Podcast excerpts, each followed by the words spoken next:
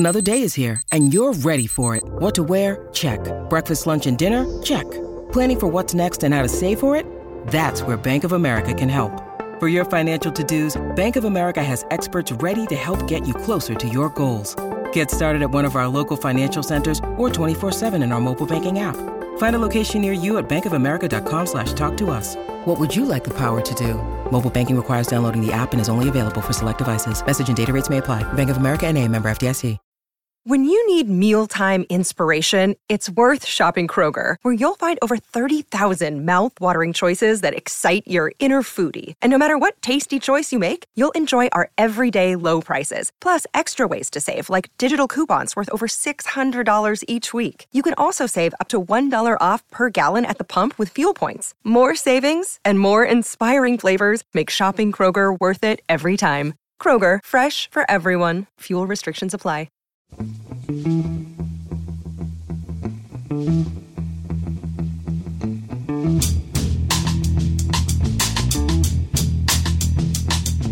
Hello and welcome to The Price of Football, the show that looks at the money behind the beautiful game with me, Kevin Day, and him, Liverpool University's Kieran Maguire, who I actually saw in person yesterday, sort of, for a Zoom chat.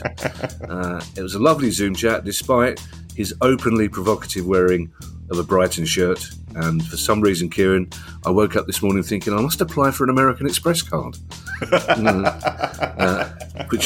which made Ali laugh a lot. Ali said, "You do don't ask the one you have to pay back every month, don't you?" So, I get it.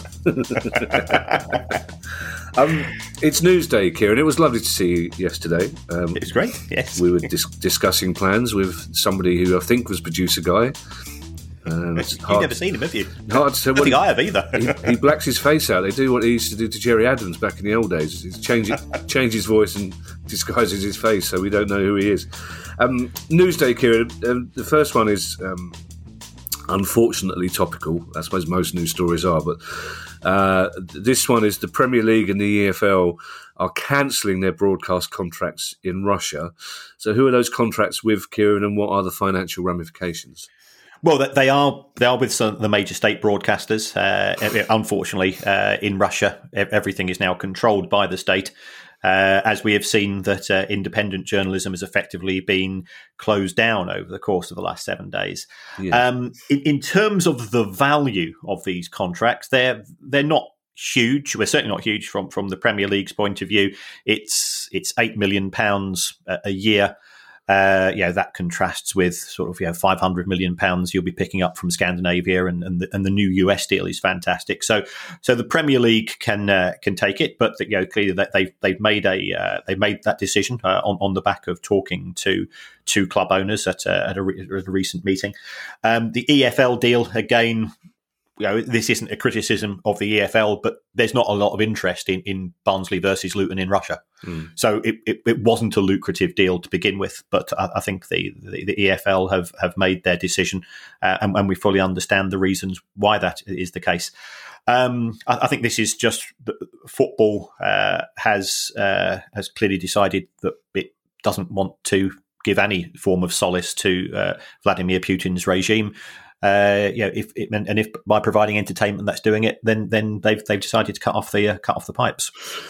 Yeah, it's a big debate in the entertainment world as well. It's interesting. Is that I'm accompanying a friend in a few weeks' time to see Swan Lake, and they announced yesterday that the Russian conductor is no longer welcome. But as she pointed out, it's by Tchaikovsky.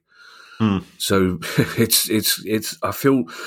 I think it's absolutely right what the Premier League and the EFL have done in this occasion, but I do feel genuinely sorry for some of the Russian individuals who are opposed to this war, who are being punished as well. Putin won't give a flying monkeys whether a Russian conductor's not conducting at Covent Garden or not. It's not going to stop until he stops, unfortunately.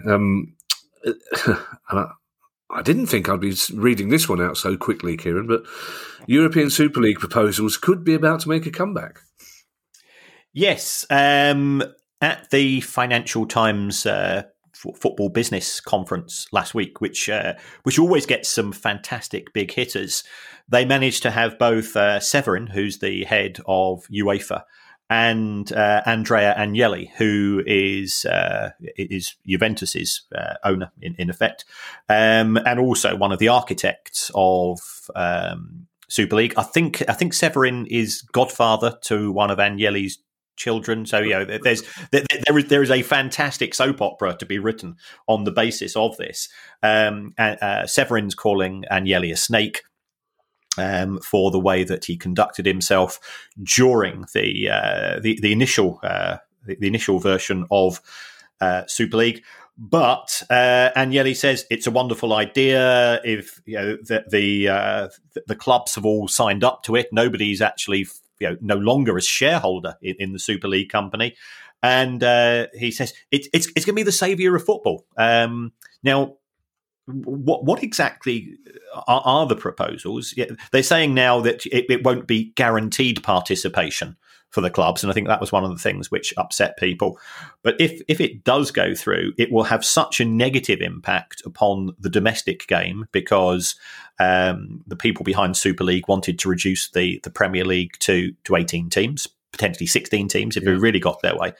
And it would give the clubs who are participating, even if it's on merit, such a financial advantage. Because if you're now, if let's face it, we support Brighton and Palace.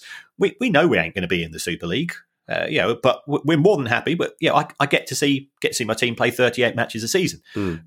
Now, in order to appease an Italian billionaire, we're going to see 4 fewer fixtures. I'm going, well, okay, what's in it for us, and also what's in it for those clubs who do have sort of owners who are perhaps willing to bankroll their clubs to the next level. And we're not making value judgments here, but that's the intention at Villa, at Newcastle, potentially with SF49ers, West Ham. Yeah.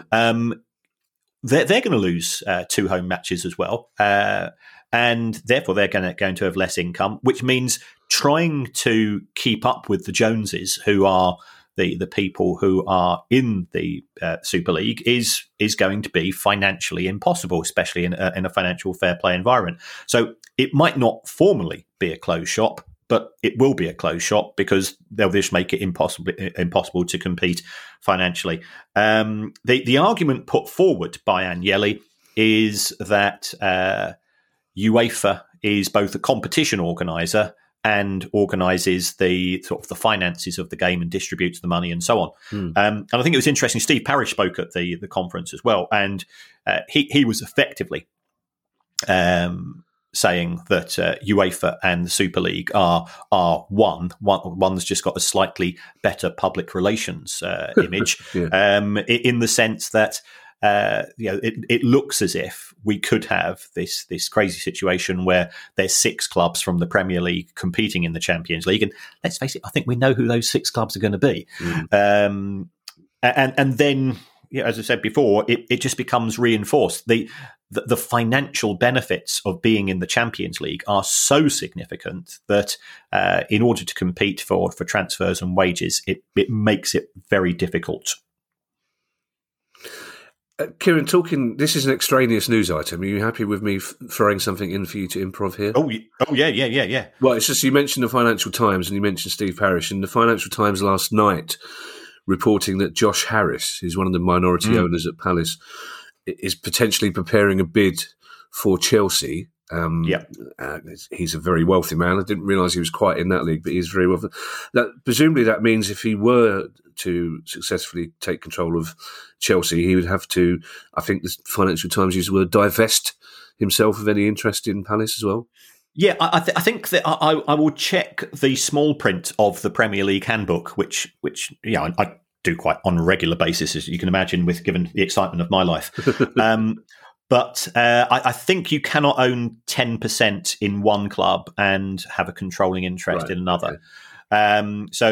It looks like he'd probably have to sell his shares. There's also talk about Jamie Rubin, who owns 10% of Newcastle, being one of the interested parties in Chelsea as well. And there's lots of people throwing their hats in the ring via newspapers. And as we've known historically, there's talking the talk and walking the walk, and there's a long difference in between those, especially that Chelsea realistically is going to cost, I estimate, in the region of 1.5 to 2 billion. And then on top of that, you've got the stadium issue for another billion. So it's not going to be a cheap option, which will restrict the number of people involved. There's supposed to be a Turkish billionaire interested as well.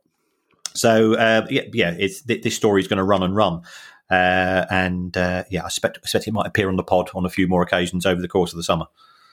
Who, Josh Harris or the story? Oh, Chelsea. Sorry, yes, yeah. It's. I think one or two journalists have definitely been listening to the pod because quite a few news outlets have been reporting your theory from a week ago that it would cost another £1 billion and 10 years to sort out any legal issues and the rebuilding of Stamford Bridge. So it's. I find it difficult to understand what's in it because the broadcasting deal isn't going to get that much better, you think, over the next 10 years. So what's in it for US investors? Is it just owning the kudos of owning a club that might be in the European Super League? If they are private equity investors, then no. They are purely in it from a monetary point of view. If you take a look at how often do the Glazers attend Old Trafford, and how often has John Henry been to watch matches at Anfield and so on. So these people are first of all, they're smart. You don't become a billionaire through being an idiot as a rule. There's the odd exception, there is very much a focus as far as American investors are concerned in making a financial return from what they see as part of the entertainment industry. And I think there is a culture clash between the ethos of most American owners and the ethos of what we have here and what we believe is football is broadly based on romance and sporting merit and hope. And we know that the reality is different, but that's what keeps us going. But what we could have now is pretty much we're more moving towards a critical mass of American ownership in the Premier League. And remember, you only need 14 votes to change the rules. So, what's going to happen over the course of the next few years, I think will be intriguing.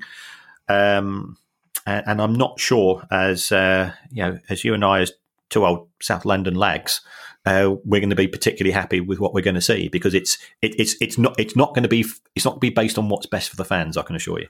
Well, my prediction is, Kieran, and this is something we've spoken about in the past, only as a theory, but as you say, as each year goes by, the theory becomes even more possible. I think if there was a situation where 14 American club owners decided that there would be no relegation from the Premier League, I think crowds would go down by 50% overnight, if not more. I think the demonstrations we saw against the Super League would be as nothing against demonstrations for that sort of change. But that's a long way off, Kieran. But talking of being old and South London lags, this news is exciting, Kieran, because the UK and Ireland are set to be the hosts of the 2028 European Championships. And when you get to be as old as we are, Kieran, there aren't that many. How old am I? There aren't that many tournaments left. Yeah, that's the only thing I can think of about supporting a World Cup every 2 years. We might cram a few more in, but potentially to have a Euros in the UK and Ireland in 2028 would be fantastic. Yes, so this was a story. It's a story from the Mail, I retweeted it, and I did get some interesting feedback from some senior people in football to say it's not quite as clear, crystal cut as they're making it out to be. It does look that there were as if there were three potential hosts in 2028, one of which was Russia, which I think we can confidently say is unlikely to get many votes. It'd be about as popular as the UK at Eurovision in terms of getting votes. Secondly, there is Turkey. I think the issue from a Turkish perspective is that as the 2028 tournament is likely to feature 32 teams, you're probably going to need 11 or 12 stadiums in order to host all of the matches. Now, that could involve quite a lot of infrastructure costs in terms of, Turkey's got some fantastic stadiums. Has to get 11 or 12, which would be suitable to meet UEFA's needs. I'm not so certain. Whereas if we look at the proposals for England, Scotland, Northern Ireland, the Republic, and Wales, they have those stadiums. I think Windsor Park might need some form of dispensation or expansion because it only holds 18,000. Yeah. I think they'll be willing to do that. There's been talk about the likes of Murrayfield hosting a football match, which to me intuitively isn't right. Yeah. But Scotland, it's going to be Glasgow and Edinburgh. So Murrayfield would be the logical place in Scotland. And of course there's plenty of places in England as well, which already, you got to have a minimum capacity of 30,000 and there's an awful lot of grounds there. So I think the English FA, the Scottish FA, with their partners in Wales, Northern Ireland, the Republic, are in a very strong position. And also from UEFA's point of view, the 2020 championships were a financial disaster because it took place behind closed doors. Yeah, yeah. So they're looking to recoup. UEFA is looking to recoup as much money as possible with a couple of flagship tournaments. I'm old enough to remember to go. I went to Austria, I went to Portugal. There were Poland and Ukraine not all that long ago. Yeah. And, look at what we're doing now. England will sell, England, Scotland, the countries involved will sell out every single match. So UEFA likes the idea of that. That's why they're delighted that the 2024 tournament is taking place in Germany, because big country, big football culture, lots of money to be made. I'll certainly be across. I think a price of football tour of Germany in 2024 summer is something we need to organise.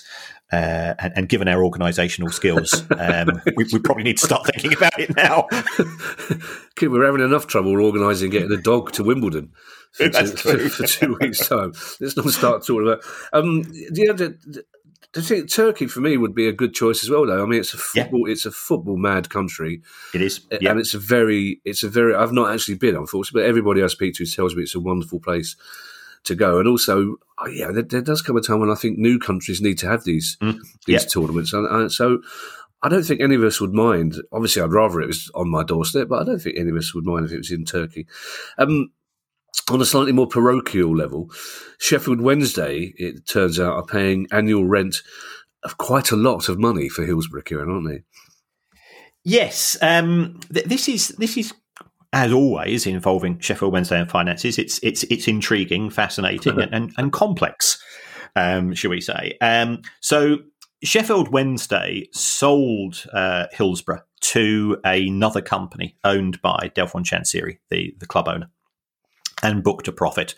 And when they did that, I think that was in 2018, that was at the time within the financial fair play rules. Any profits from sales of stadia were allowed to be incorporated, and that allowed Wednesday to, in theory, satisfy the rules. Then there was an appeal by the EFL, and Sheffield Wednesday had a points deduction on the back of that because they tried to backdate the sale into an earlier year. But there's a company called Sheffield 3 who now appear to be the owners of Hillsborough. And it turns out that, yes, they've bought the stadium for £60 million, in theory, about 4 years ago, but they've not paid for it. They still owe £42 million in instalments. And at the same time, they're charging rent to Wednesday. So you've got this somewhat circular arrangement in which the owners of the stadium are paying money to the tenant, who is then paying the owners back in the form of rent. And I think this is just indicative of how much a pickle we've got into with regards to financial fair play. The sale of stadiums was prohibited. Then the rules were changed in 2016 by the Premier League. The EFL decided at the time it was going to adopt the same rules as the Premier League. So, my understanding from talking to quite a few people involved, saying, "Why on earth did you let this through? This is nuts." It said, "We just didn't check the small print enough. It was cock up rather than conspiracy," right. And that's led to all of these issues with Wednesday, Derby, Villa, Reading, Birmingham, you know, and others, and quite a few of those clubs have ended up with points deductions and sanctions and so on. So it does show what a mess we are in. I think, you know, you've got to give credit to Trevor Birch and so on at the EFL. They are trying to improve things, but it's you know, it's a bit whack-a-mole in terms of dealing with the creative nature of some of these transactions.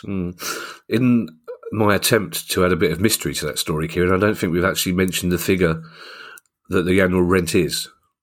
Ah, yes, yes, that was very good. Yes, yes, they're paying £2.8 million, right, which is quite a lot, because that it's effectively the same as what West Ham are paying for the London Stadium, and you know the London Stadium's got a capacity of you know, just over 60,000, and it's in London where you'd expect rentals to be a lot higher. So either you know, Sheffield Wednesday are overpaying for the rent, and if they sold it for 60 million on a yield basis, I've been watching Dion Dublin. I you know, the Baroness has been watching Dion Dublin, and she's very good on yields on property. I go, why are you watching these programs about people you've never met buying houses? I just don't get it myself. But oh yeah, she says, you know, Dion and yields, he's a bit of a genius on. Yeah. Well, it's yields he's good at, stairs he's terrible at. He's just still constantly baffled by stairs. There's a staircase. What's that for? It's to get you from one floor to the other, Dion. Well, you can't sell it to a Dalek, can you? No, that's true. Yeah, no, Daleks can go upstairs now, Kieran. It's unfortunate. Oh, have they? Oh, things have moved on. Unfortunately, for a lot of B-list comedians, Daleks are now able to go upstairs. Right. It is a strange situation, Kieran. I mean, it reminds me of that wonderful Laurel and Hardy sketch. Where's the money for the rent? Is that the money you gave to me to give to her to give to him? Because it's just like it's like you say. They're paying money back to themselves to pay the instalments. It's a very odd situation, and that's a lot of rent. We've got two big Everton stories, Kieran. Three, if you count how bad they were against Spurs. And first of all, Everton said now that they don't need a loan from the council anymore to build their new stadium. Why is that? Yeah, the council were going to give them a grant, and it said Everton have put out effectively a press release in the last 48 hours to say I think they were looking to get about £30 million from the council, and that's not going to go ahead. Now, whether in relation to very recent events and Everton's relationship with Alisher Usmanov, you know, the council have decided that it would be best that they weren't seen to be financially funding an organisation with links, and Everton, you know, they've severed their links as far as they're concerned with Usmanov, and they said this took place in January and so on. But it does still beg the question as to where is the money going to come from to provide funding for the new stadium. It's going to cost. It's estimated in the region of £500 million. And I think that was initial estimates. Since then, you know, steel prices have gone up, you know, fuel prices have gone up, labour costs have gone up. Farhad Mashiri, the owner, has said he's going to put some money in, but where's the rest of it going to come from? Because, you know, banks look at risk, and, you know, sort of tying into what you were saying with regards to Everton's performance, yeah, They've only won once away this season. It was at the Amex where they absolutely steamrolled us. Yeah. You know, they're not in great shakes as far as their league position is concerned. So it is a cause for concern. There's a fourth story in relation to Everton, in that I think one of the newspapers is running today's Wednesday, that they are in potential breach of financial fair play. If you take a look at their accounts for the last 3 years, they've lost £260 million. You're only allowed to lose 105 for FFP. Now, again, there's a little bit there's adjustments left, right, and centre, but they're going to be right at the very limit here, and we've not seen their accounts yet for 2021. So, I think people are starting to get genuinely nervous. Would that involve a points deduction this season? Well, yeah, we're now into the second week of March. If they don't put their counts out for a few more weeks, yeah, that will delay things. If the Premier League decided to charge them, I think they they just push back, you know, and try to knock this story down the road as much as possible to avoid any points deduction this season, because clearly it would be, you know, it could be fairly critical from their perspective. So that's where we are with Everton with regards to that stadium issue, and yeah, their finances weren't great to begin with. And the council not giving the money. I think the council has made a conscious decision. The council was did have, shall we say, some Everton influence in terms of people in high positions in the council historically, and they're no longer perhaps in the same executive decision-making roles as before. It's interesting, Kieran, and worrying at the same time. It doesn't matter who you support. You can't deny that Everton are one of the great traditional teams in English football. A wonderful past. You know, we grew up in the 70s with players like, you know, Joe Royal. You know, then that Lineker generation was a great Everton side. They've slipped away from Liverpool and Crowley. But what worries me is we're seeing the same sort of mood music slowly building up, as we saw at Bury, at Wigan, at Derby.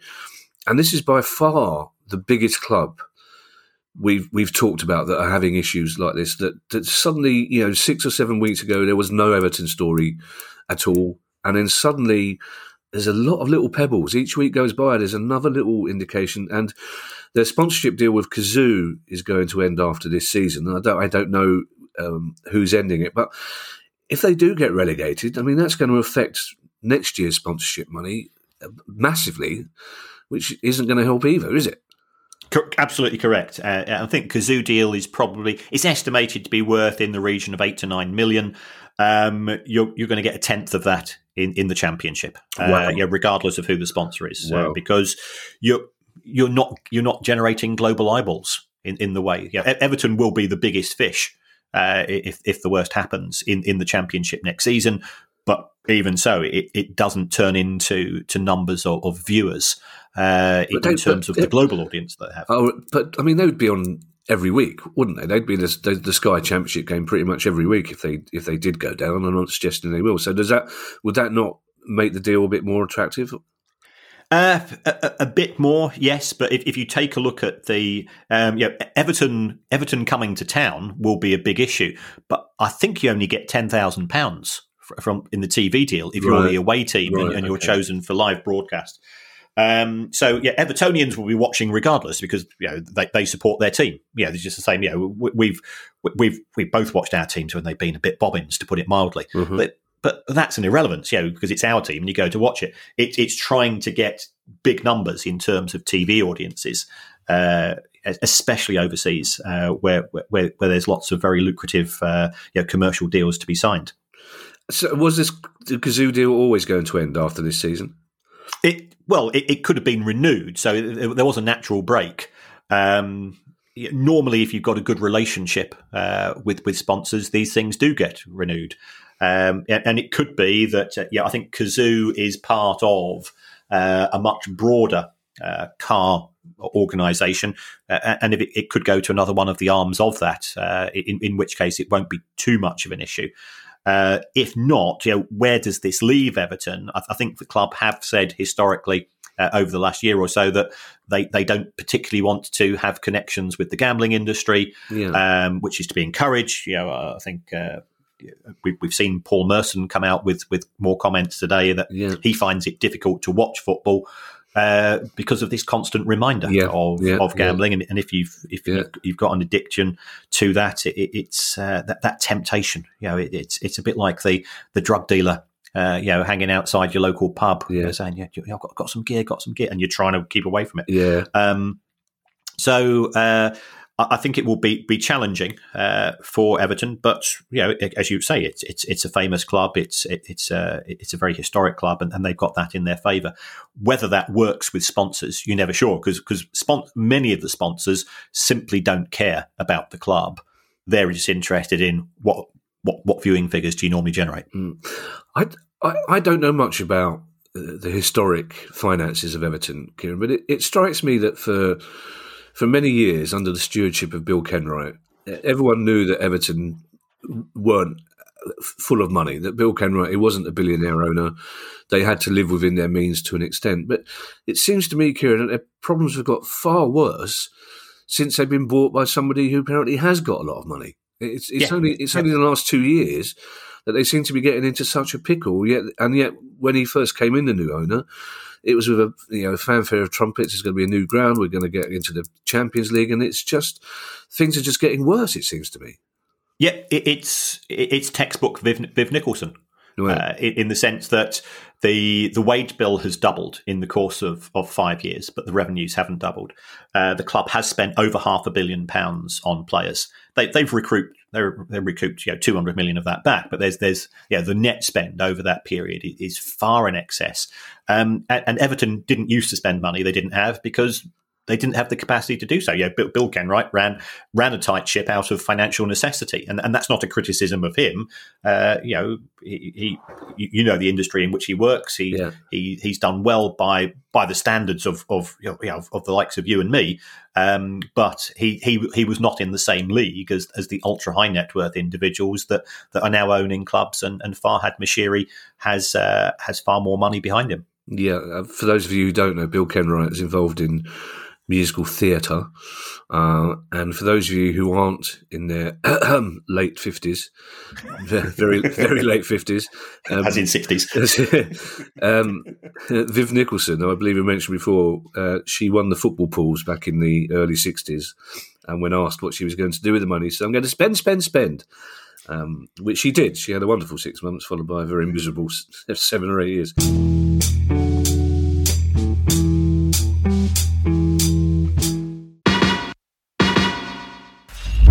Hi, I'm Steve Lamack, and every week I'm joined by Music Allies Head of Insight, Stuart Dredge, on The Price of Music, the weekly podcast all about the money behind the music industry.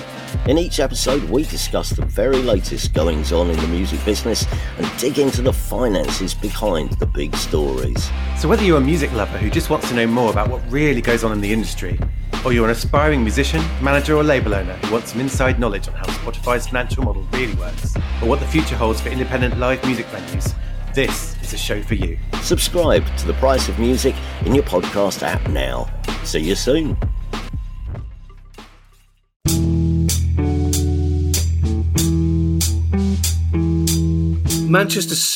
City Football Group. I'm getting ahead of myself here. So Man City fans know there's two Man City stories. But the first one is that City Football Group, which owns Manchester City, has published its latest accounts. And now I presume, Kieran, that the clubs in the group also publish separate accounts. Yes. So this is the City Football Group own New York City, Melbourne City. There's a team in Mumbai. There's a team in Uruguay. 44% of Girona. There's a Belgian team, and so on. I think what's intriguing and what has caused the occasional eyebrow to shift in a northerly direction is that when Manchester City published their accounts, they made a profit of £10 million for 2021, which very, given we're operating in a closed down season, pretty impressive. City Football Group has lost 71 million. The previous year, it lost well over 100 million, and it's racked up huge losses. And what the cynics say, and as you know, I'm not a cynic. No, indeed. Is this because some of the costs are being parked elsewhere in the City Football Group, and therefore they're not going through the accounts of Manchester City, and therefore it's allowing a bit of gaming of the system. Now there's no evidence to support such allegations, You would have thought that the City Football Group's overall objective, especially as they've got they do have some American investors and they've got Chinese investors as well, is to make ultimately to make some form of profit. But I get what you're saying, Kim. But Man City are the team making the money for City Football Group, aren't they? They're the team in Mumbai and the team in Melbourne aren't likely to be posting big profits. Yeah, not posting big profits is one thing, but they must be posting some pretty big losses. And you would have thought that they would have had a break-even model, given that the Manchester City is very much the mothership, and let's face it, the football they are playing, and we've both been watching football for the same amount of time, is the closest thing to ballet that I've ever seen on a football pitch. You know, it is art. We're playing them on Monday, so well, yeah, we've got them Saturday week, I think. So yeah, not be good. But surely, Kieran, clever people like you and Swiss Ramble, could you not compare the accounts of all the clubs in the City Group and see how they match up together against the City Group's general accounts? Yeah, and they all do tie in. It just seems that Manchester City gets an awful lot of the revenue, right. And perhaps not quite the same big proportion of the costs. I see. I sort of see. And there's the City story, the second one, which I should have given a spoiler alert earlier, instead of actually getting ahead of myself. The new crypto sponsor is offering a product that's banned to UK consumers.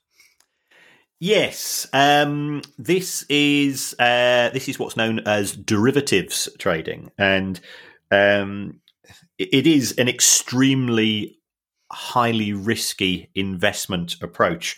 And therefore it's been banned by the UK regulators. City have a crypto sponsor. This story came up from Joey Durso in the Athletic, and Joey is Mr. Crypto, Sherlock Holmes. He's always going into this type of stuff, and fair play to him, because it's not at the glamour end of journalism, but Joey really does get stuck in.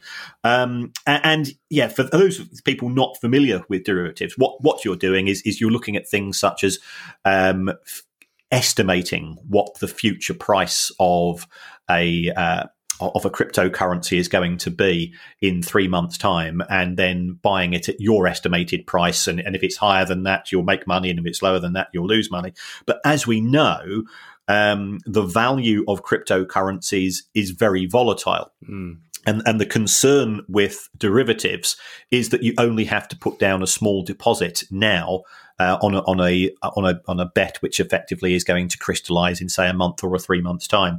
So this sponsor says, we don't target UK customers, and Manchester City have fans elsewhere in the world where this product isn't banned, but it doesn't look too good, and I think City have had a few own goals in relation to some of their collaborations with partners in the last few months. And then, for a club that normally conducts itself extremely well, I think they're being a bit slapdash here. Mm. Why go chasing a few extra quid from a sponsor without doing proper due diligence? Mm. Now, interestingly, there's an element of gambling and risk in this next story, and I think this is a fascinating story, because Wycombe Wanderers are offering lifetime season tickets. Now, we've seen clubs in the past offer 3-year, 5-year season tickets, but this is an interesting development on that, isn't it, Kieran? Yes. We had Rob Cohig on the show a few months ago, and Rob is very keen to embrace new methodologies. And what Wycombe are effectively doing here is that they're giving people it's a bit like gym membership, or a bit like your Netflix subscription. You pay a monthly amount, and it's not the same as a season ticket. If you or I, let's say we renew our season ticket for 2022-23, and then 3 months into the season, for whatever reason, I can't pay it anymore, or I want to terminate the relationship. I can get offended and on my high horse about my club as much as anybody can. So something happens, and instead of walking out the ground and say, right, well, that was a right shower of rubbish, I'm never going to watch them again, which I say on quite a regular basis. This time I actually mean it. But under those circumstances, I would have signed a contract for the season ticket for the remainder of the season. And therefore, I would have had to pay up through the direct debit scheme. And we're quite good at Brighton. They've got an interest-free direct debit over, I think, sort of 8 or 9 months, which works quite well for people. But you'd still have to go and pay up for the remainder of the season. You might decide to emigrate. You might decide you might fall on health reasons. Doesn't matter what it is. But what this deal appears to say is, give us 30 days notice and you're out. So, you know, in exactly the same way as you can cancel your Netflix subscription. I think you have to go and put down a year's deposit to begin with, and then you pay on your monthly basis going forward. So it is trying to just get fans to tie into, you know, we've got our, you know, our monthly phone contracts, we've got our Netflix and Amazon Prime contracts and BT and so on, to move on to that as a means of having the relationship with the club, as opposed to that conscious decision at the start of each season to renew the season ticket. But is it similar to those? I know Palace talked about doing 3-year season tickets once, and we've talked about it earlier in the pod. Because the idea is that you pay a price for a ticket for 3 to 5 years, and you could be in the Premier League after those 3 years. So you're getting Premier League football for Championship money. Is this a similar thing? Will this be a fixed monthly fee or a fixed annual fee? I think it's a monthly fee, and I think the aim is to you just pay over 12 months. So you're paying during the summer when there is no football. Right. You're paying in the winter when there is football, but by spreading it over 12 months and just having it as a rolling contract as opposed to a formal, do you want to renew or not? That they're just trying to sort of move football away from our traditional relationship with the sport. Well, I think other clubs are going to have to be looking at that, Kieran. If you look at, I mean, this is a big discussion amongst my friends. If you look at energy bills in particular, they're so huge now. Mm. I think there are going to be a lot of football fans at every level who are going to have to be saying, I can either pay for a season ticket or I can pay this month's gas and electric bill. Yeah. And I think clubs are going to have to be a bit more imaginative about how they get fans into the ground. So I think Wickham have done very well. And another team that have done very well, Luton Town, are in the playoff mix in the Championship, which is astonishing given the size of their budget. But they've revealed that their revenue fell by more than £2 million because of COVID. And given the budget they're operating on in the first place, that's a big loss. Yes, it is. And again, you know, we're quite fond of Luton. We've had Gary Sweet on the show. Gary, first of all, he's a fan of Luton. You know, and it's always good when it becomes very clear as soon as you start talking to somebody that the person is a fan of the club first and happens to be, you know, in a position to be an owner second. Luton did have a hit. They've got one of the smallest budgets as far as the Championship is concerned, but still, through having a strategy in terms of player recruitment, they've got a good manager in Nathan Jones, that they are up there at the top end of the table, and it proves that you don't have to gamble the house in order to get to the Premier League. And I don't like saying nice things about Palace, but Palace did the same in 2013. You know, they were promoted, but Steve Parrish didn't gamble with the club's future in trying to get there. We've seen that with other clubs. Blackpool have managed it. Wigan have managed it. Huddersfield have managed it. So it can be done. So the constant narrative that we get from some club owners is that I had to go and effectively put everything on red on the roulette wheel and gamble with the club's future. It doesn't hold true. It's about spending money well rather than spending money full stop. And what Luton have got, they've got a fan base that buys into this. They're not going to be spending a lot of money as far as the transfer market is concerned. But they still spend a few million as opposed to tens of millions. And on the back of that, they're doing extremely well. So fair play to them. I tell you what, Kieran, if Luton do get promoted, there's going to be a few Arsenal fans and Chelsea fans and Man United fans having a massive culture shock when they get to Kenilworth Road. Yes. Just trying to get into it, just trying to decide which house you have to go through to get into. I was the last time we were there, I think it was a League Cup game. It's just the most bizarre thing. We're all walking down a road and there's a family of children waving at us, all dressed as Thunderbirds. Which was it's just one of those Thunderbirds hadn't been on telly for 20 years, but there's always little kids dressed as Thunderbirds. It's one of those things you just shrug, wave back, and move on. It's but yeah, I'd love to. Although there's still a part of me, older fans still have a bit of a problem with Luton because they were when the plastic pitch would start off. Plus, their chairman at the time was Thatcher's right-hand man when it came to introducing membership schemes for football fans, etc. But that's all in the past, Kieran, as indeed are most of our stories and anecdotes.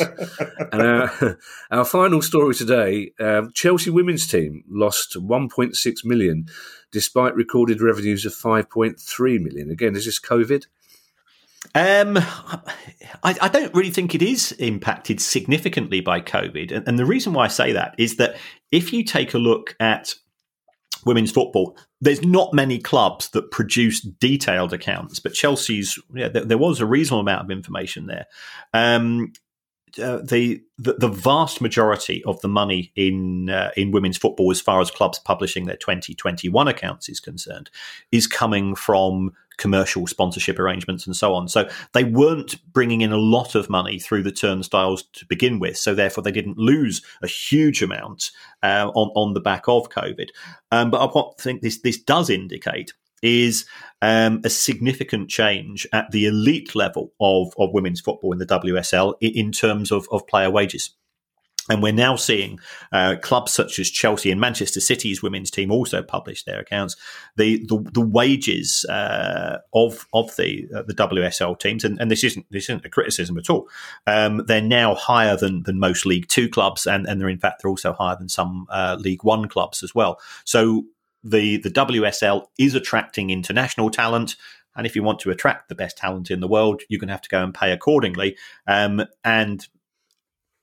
the way the costs are going up faster than the revenues, and if that is the case, then these clubs are going to be losing money.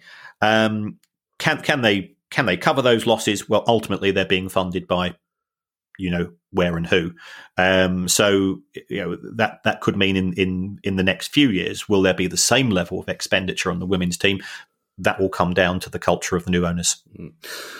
As you know, Kieran, and as our listeners know, because guys asked us to remind them every week recently, our first ever live Price of Football show is taking place at Plough Lane on the 24th of March. There is now officially one ticket left, so if you're quick, you can click on the link. I think so, roughly one.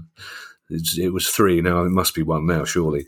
It's worth doing it just because I think it's the only way you'll be able to see a photograph of Kieran on his way to the cup final in what year is it? 83. 83, yes. It's worth seriously, it's worth a tenner just to see that photograph because we're not putting it up on any social media. And if you can't come along but you'd like to donate some money to us anyway, that would be very kind of you. You can do that by going to patreon.com/priceoffootball. If you have questions for our Monday questions pod, then please email them to questions@priceoffootball.com. And in the meantime, I shall hand you over to Mr. Kieran Maguire for his customary farewell. Well, as always, listeners, thank you very much for all the support of the show. We're genuinely excited at the prospect of getting a chance to meet some of you, and we're going to put on a damn good show. We've already had a planning meeting, and it's almost as exciting as a jar of Marmite, and can it possibly get better than that? So if you want to support the show, Patreon is one method. Another way, and this comes from producer Guy, is just to go to your apps which you use to download podcasts, and if you can give us a review, it helps. There's some sort of algorithm that if you give us 5 stars, it helps us in the charts. And I think it's fair to say we're punching above our weight for what is a niche show in a niche area of the game. So we do appreciate that, and you can write whatever you want. You can say you'd rather have the show presented by Luther Vandross and Luther Blissett, and it wouldn't make a blind bit of difference to us as far as the ratings are concerned, but it put a smile on our face, and I'd listen to that. I'd listen to that on a Saturday evening. Yeah, I think the two silky voices would definitely impress the Baroness as well. I like Luther Blissett. I have no opinion on Luther Vandross. I've never met him. I don't think I've ever. Yeah, go on. I met Luther Blissett 3 weeks ago. Did you? Of course. Yeah, Vicarage Road. And he was absolutely fantastic, an absolute credit to the club. And he was funny and engaging and clearly loves the game and Watford FC. Fantastic bloke. Absolutely fantastic bloke. He's also very funny about the time a while back now when an Italian anarchist group adopted his name as their nom de plume. They called themselves the Luthoblistic Group and went around causing mayhem in Italy for a while, which he's very funny about. And you do realise, of course, Kieran, that now there will be many people turning up at Plough Lane with jars of Marmite for you. That's very kind of them. Yeah, actually, we might add even more value to that live show, Kieran. Maybe we could do a live demonstration of the cheese and Guinness soup. I'll see if I can get the Baroness to make up a batch before we go. And one other thing, folks, you know, it's there's no dress code as such, you know, but if you want to wear your shirts to show that we represent the whole family of football, then that would be great as well.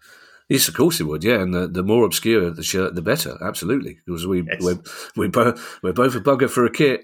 That's what happens when you get to our age. It's football shirts and Marmite that start turning you on. Bye, everybody. Bye. The price of football.